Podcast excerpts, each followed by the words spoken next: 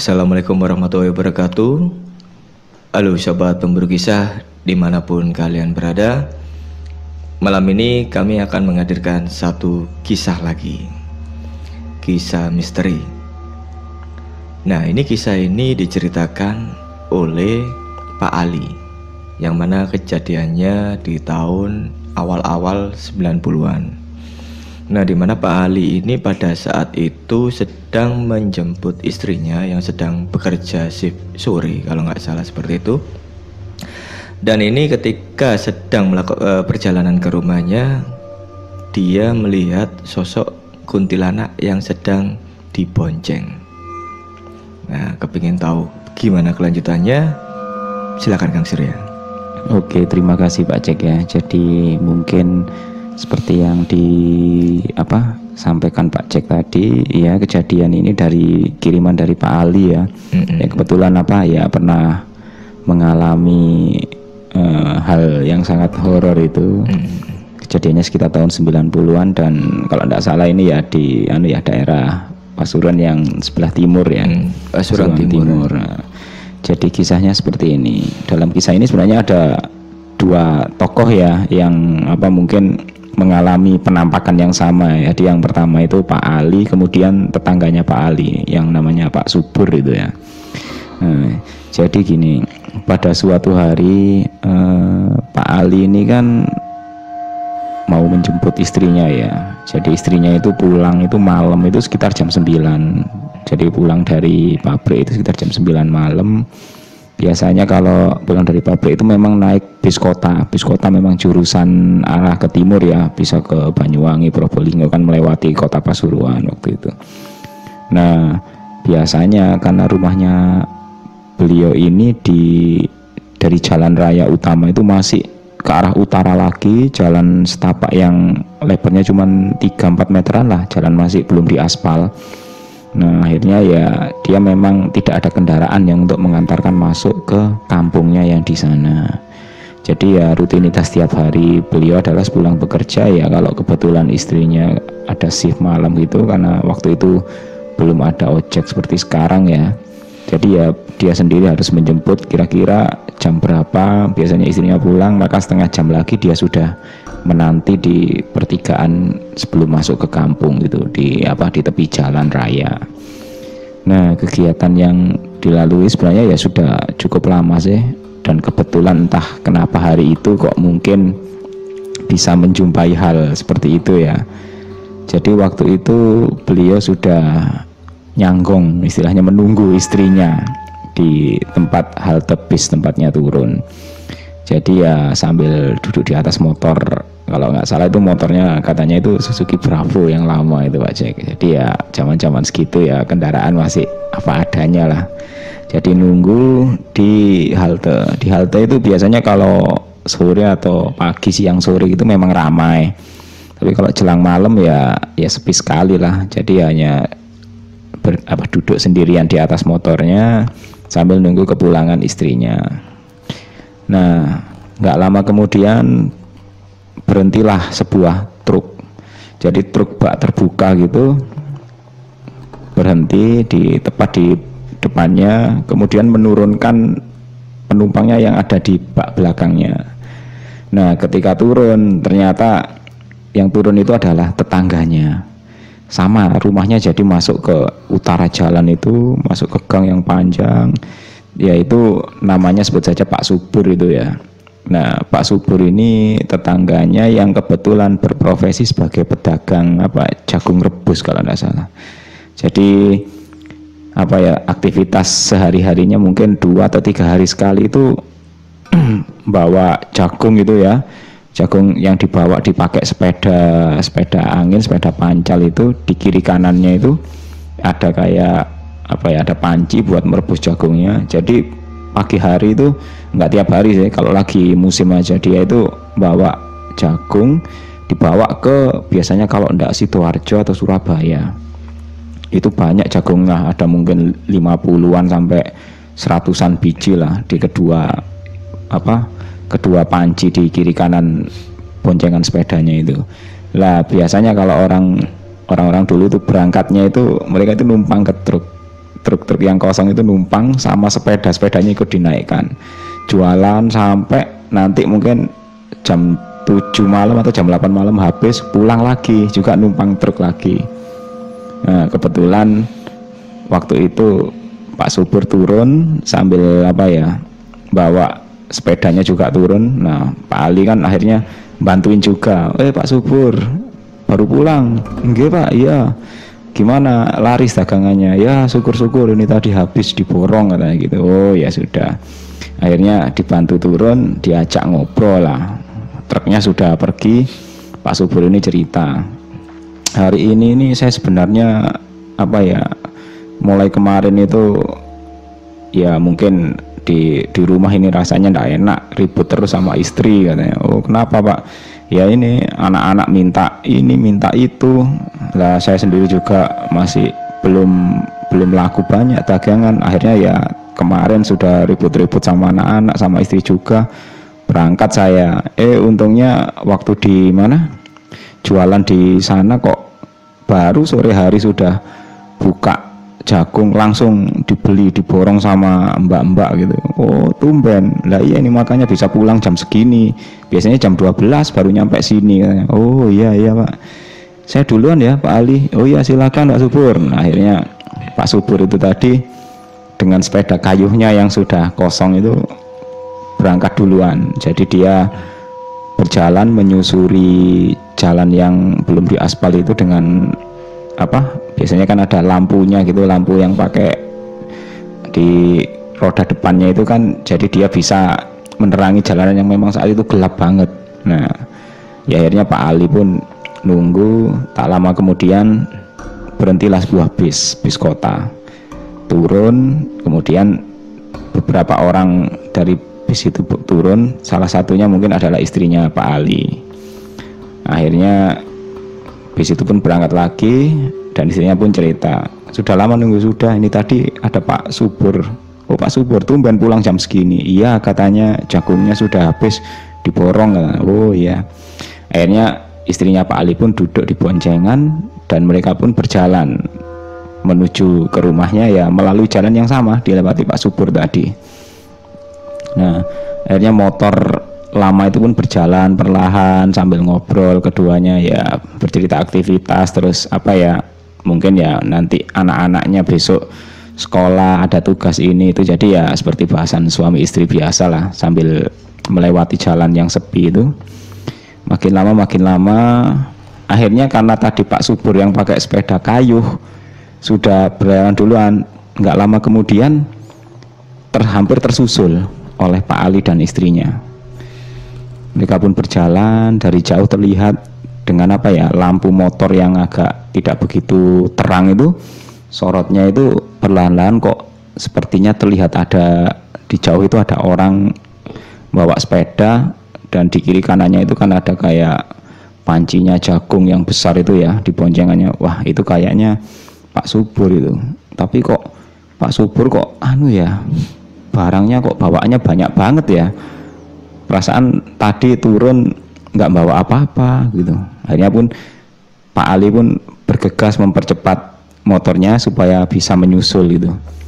Semakin dekat semakin dekat sorot lampu motor itu mulai menerangi apa ya bagian belakang sepedanya Pak Subur. Tiba-tiba istrinya Pak Ali itu seperti kayak tercekat gitu ditepuknya pundaknya suaminya Pak Pak pelan aja kok itu sepertinya Pak Subur itu membawa apa ya kok besar-besar gitu Nah, karena Pak Ali agak ragu juga, akhirnya dia pun juga perlahan sambil berusaha mengarahkan sorot lampu motornya itu ke boncengan belakangnya Pak Subur itu. Langsung terkejut Pak Ali. Wah, ini memang bukan barang yang dibawa itu. Tapi ya apa ya di kiri kanan boncengannya itu tepatnya di di apa di pancinya sepeda yang di kayu Pak Subur itu di kiri kanannya itu ada duduk kayak seperti dua sosok apa ya wanita berpakaian putih lusuh gitu rambutnya panjang. Dua-duanya itu duduk saling berpunggungan di kiri kanannya sepedanya Pak Subur. Pak Ali waktu itu langsung berusaha berhenti sambil berusaha apa ya berdoa panjang istrinya pun bilang kasihan Pak diberitahu aja Pak Subur. Mau diberitahu tapi gimana? Kita mau beritahu juga takut diklakson sama Pak Ali itu. Maksudnya supaya Pak Subur berhenti atau gimana? Anehnya klakson motor itu tidak mau menyala. Hanya Pak Ali pun terus berusaha berjalan perlahan. Antara mau menyalip tapi juga ketakutan. Antara mau apa ya berusaha berteriak tapi juga anehnya sosok itu kok sepertinya seolah-olah justru menoleh ke mereka berdua Akhirnya Pak Ali dan istrinya pun ketakutan berhenti di pinggir jalan sambil berdoa semoga apa ya Pak Subur tidak mendapat masalah apa-apa lah gitu. Setelah agak lama kemudian di belakang mereka muncul kendaraan lain. Jadi ada kayak apa ya pemotor yang juga satu kampung gitu. Ya motor-motornya kan motor lama gitu Pak ya. Lampunya nggak begitu terang. Kemudian juga disapa sama Pak Ali. Pak bareng deh. Oh iya silahkan bareng. Akhirnya mereka pun berjalan sambil ngobrol. Tadi di depan itu kok anu pak ada apa Pak Subur itu kok sepedanya itu diboncengi kuntilanak gitu. Loh masa pak? Ayo kita jemput atau gimana? Kita susul aja. Saya takut itu pak. Ya sudah kita ikuti aja. Akhirnya mereka berdua pun ngikuti Pak Subur karena mungkin waktunya yang sudah cukup lama dari berhentinya Pak Ali itu akhirnya ya mereka semua itu tidak tidak memenuhi Pak Subur. Jadi Pak Subur kayaknya sudah berbelok masuk ke gang kecil di rumahnya. Ya akhirnya karena nggak nggak nemu Pak Subur dan apa dan kondisinya sudah malam, akhirnya ya Pak Ali akhirnya pulang ke rumah dan tetangga yang tadi ketemu papasan apa papasan sambil bawa motor tadi juga langsung pulang. Nah esok harinya Pak Ali kan sebelum berangkat kerja ya itu juga kepikiran ah mungkin nyamperin Pak Subur aja takutnya kenapa-kenapa tadi malam gitu. Akhirnya berangkatlah Pak Ali apa ya bawa motornya menuju rumahnya Pak Subur. Ya sebenarnya nggak jauh saya cuman hanya beda gang aja.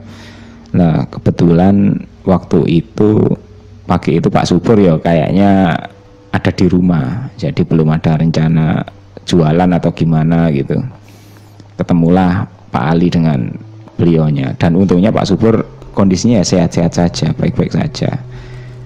Disapa, diajak ber, bertemu, dimasukkan ke ruang depan gitu, dibuatkan minum, akhirnya ngobrol. Saya nggak lama-lama Pak Subur, cuman sebentar aja, soalnya nanti jam 7 harus berangkat. Oh iya, gimana kabarnya Pak? Tadi malam ketemu ya, tapi saya kok gak ngelihat Pak Ali kok gak nyusul-nyusul, apa istrinya datangnya terlambat gitu. Lah itu Pak yang mau saya tanyakan katanya Pak Ali. Tadi malam itu Pak Subur nggak kenapa-kenapa. Ya ndak Pak ndak apa-apa kok saya. Cuman kok rasanya tadi malam itu apa ya bawa sepeda itu rasanya badan itu sakit semua kayak capek banget. Akhirnya saya sampai rumah langsung tidur. Cuman ya hari ini ya ini ribut lagi sama istri ya. Istilahnya bahasanya kalau mungkin kode-kodenya mungkin dia mungkin sudah kenal akrab dengan Pak Ali ya dia kayak bercerita agak curhat itu. Akhirnya Pak Ali pun membuka cerita. Sebenarnya tadi malam gini Pak. Saya sama istri itu mau nyusul Pak Subur. Tapi kok anehnya di sepedanya Pak Subur itu di kiri kanan itu kok ada itu ya ada wanita seperti kuntilanak dua di dua-duanya di kiri dan di kanan itu kayaknya duduk di boncengan sepedanya Pak Subur langsung Pak Subur terdiam terus dia berdoa kayak wah ya ini mungkin ini Pak yang bikin saya seharian ini semalaman sampai pagi tadi juga ada masalah. Loh emang kenapa Pak? Ya Pak Subur pun bercerita. Jadi waktu dia jualan sebelum pulang, ya jualan di kota itu sebenarnya jualannya itu hampir nggak laku, cuman laku beberapa biji jagung gitu. Terus kemudian ada kayak mbak-mbak gitu. Ya usianya 20-25 tahunan lah. Jadi kayak apa ya dandanannya kayak menor gitu. Terus pakaiannya juga kelihatan seperti orang yang berduit gitu. Tahu-tahu nyamperin Pak Subur dan memborong semua dagangannya. Nah jadi semua jagung itu diborong dibeli. Terus apa ya dibayar lunas semua saat itu juga Nah, Pak Subur kan mungkin yang sebelumnya apa ya kayak berangkat kerja itu banyak beban, banyak pikiran yang sudah ribut sama anaknya, terus juga apa ya berangkat nggak anu sama istrinya, mungkin kurang apa nggak pamitan atau gimana. Ya seneng juga diborong ya mungkin ini nanti bisa dapat duit lah biar di rumah nanti nggak apa nggak ada anu lagi gitu. Lah akhirnya sepulangnya nyampe di rumah tidur pagi harinya setelah subuh ketika ngecek di kantongnya itu ternyata dari duit-duit yang ada itu terutama duit yang dikasih mbaknya itu ternyata berubah semua jadi daun. Daun yang sudah kering gitu. Jadi ya mungkin bisa jadi mbak-mbak yang beli dagangannya waktu itu ya bukan manusia dan nggak taunya malah dapat cerita dari Pak Ali. Kalau ada dua sosok perempuan kuntilanak itu yang naik di kiri kanan sepedanya.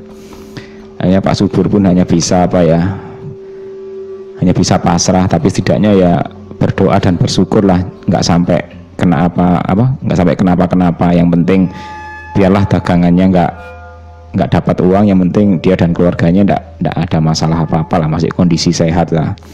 Ini sama Pak Ali ya apa ya namanya juga tetangga terus teman dekat juga sama Pak Ali pun diomongi segini aja Pak Subur.